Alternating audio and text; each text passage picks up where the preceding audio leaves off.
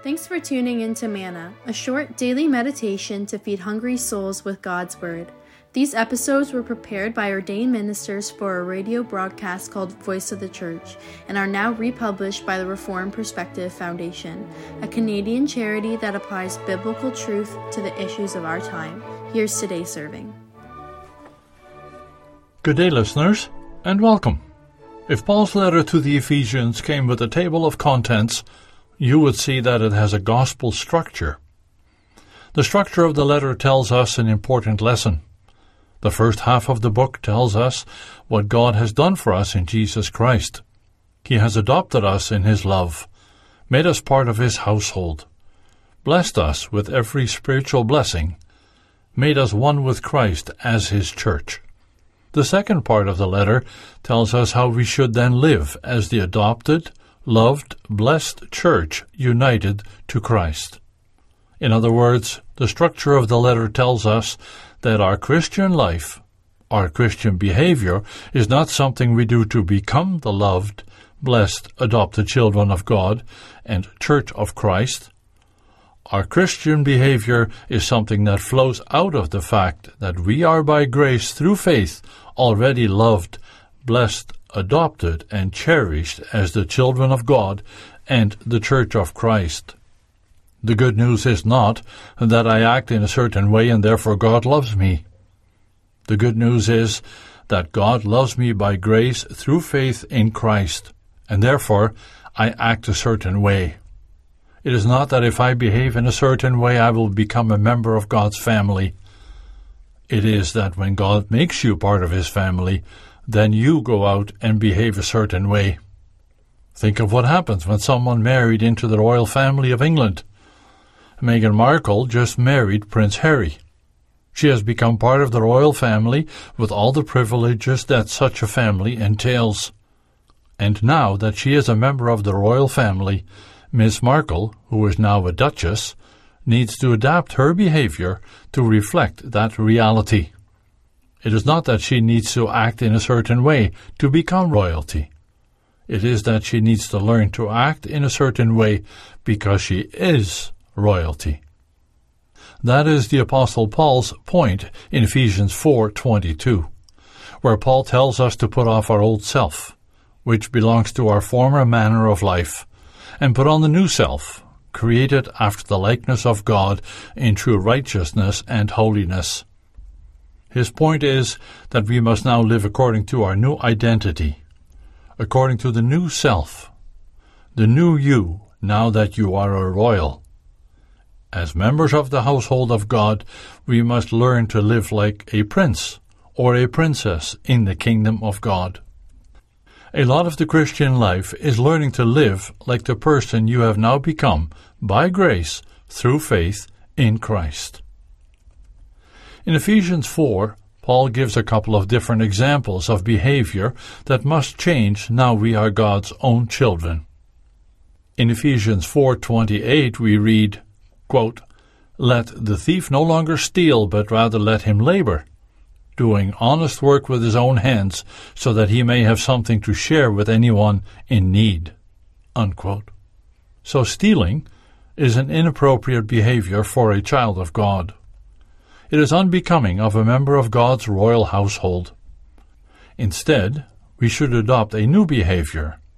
What we ought to do now that we have been saved by grace through faith is work hard, so we can also be generous to those in need.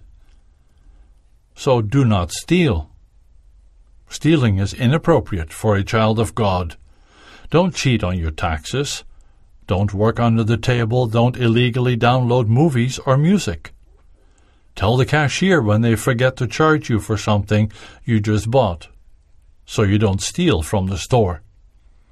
Don't steal from your boss by being lazy at work. Don't share Costco memberships when you know you are not supposed to.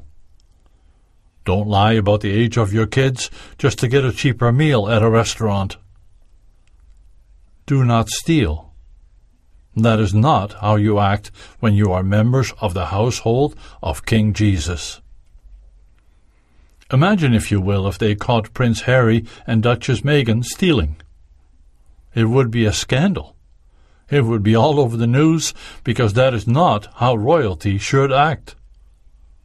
Well, if you believe in the Lord Jesus Christ, you are Christian royalty, heirs of the kingdom of God, and so you should not steal either. Think about how you can work hard so that you can give to those in need. The Heidelberg Catechism uses Ephesians 4:28 as a proof text for the eighth commandment, you shall not steal. In other words, you might be real honest and never technically steal from anyone, but unless you work hard to give your money to those in need, you are guilty of breaking the eighth commandment. In Luke 3:11, Jesus said the following: Anyone who has two shirts should share with the one who has none. One early church theologian said it like this When someone steals another's clothes, we call them a thief. Should we not give the same name to one who could clothe the naked and does not? Becoming a Christian requires a shift in mindset. When Meghan Markle married into the royal family, she gave up a life of acting and modeling for a life of service and charity.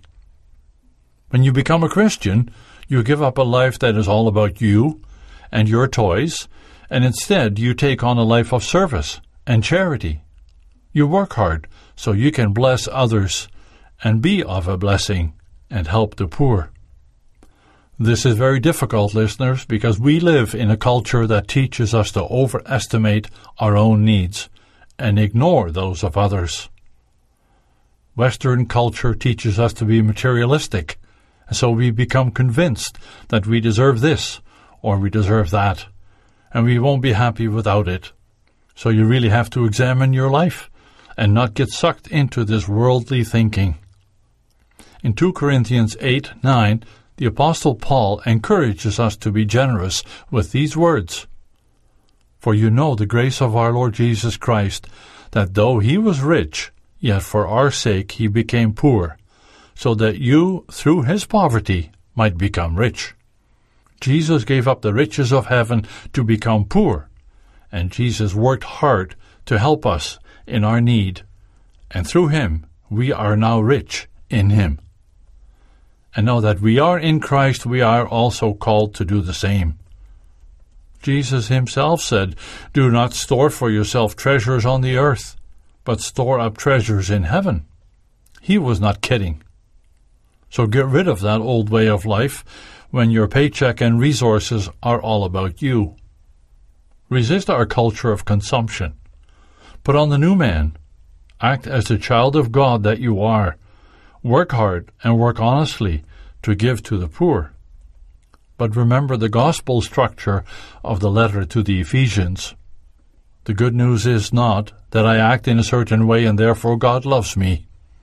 The good news is that God loves me by grace through faith in Christ, and therefore I act in a certain way. Don't get that mixed up. Remember, first of all, what God has done for those who trust the Lord Jesus Christ with their life and their death. He has blessed us with every spiritual blessing, loved us so much, He died for us, adopted us as His children into His royal family, His church we have become princes and princesses in the kingdom of God. So go and live out this new identity.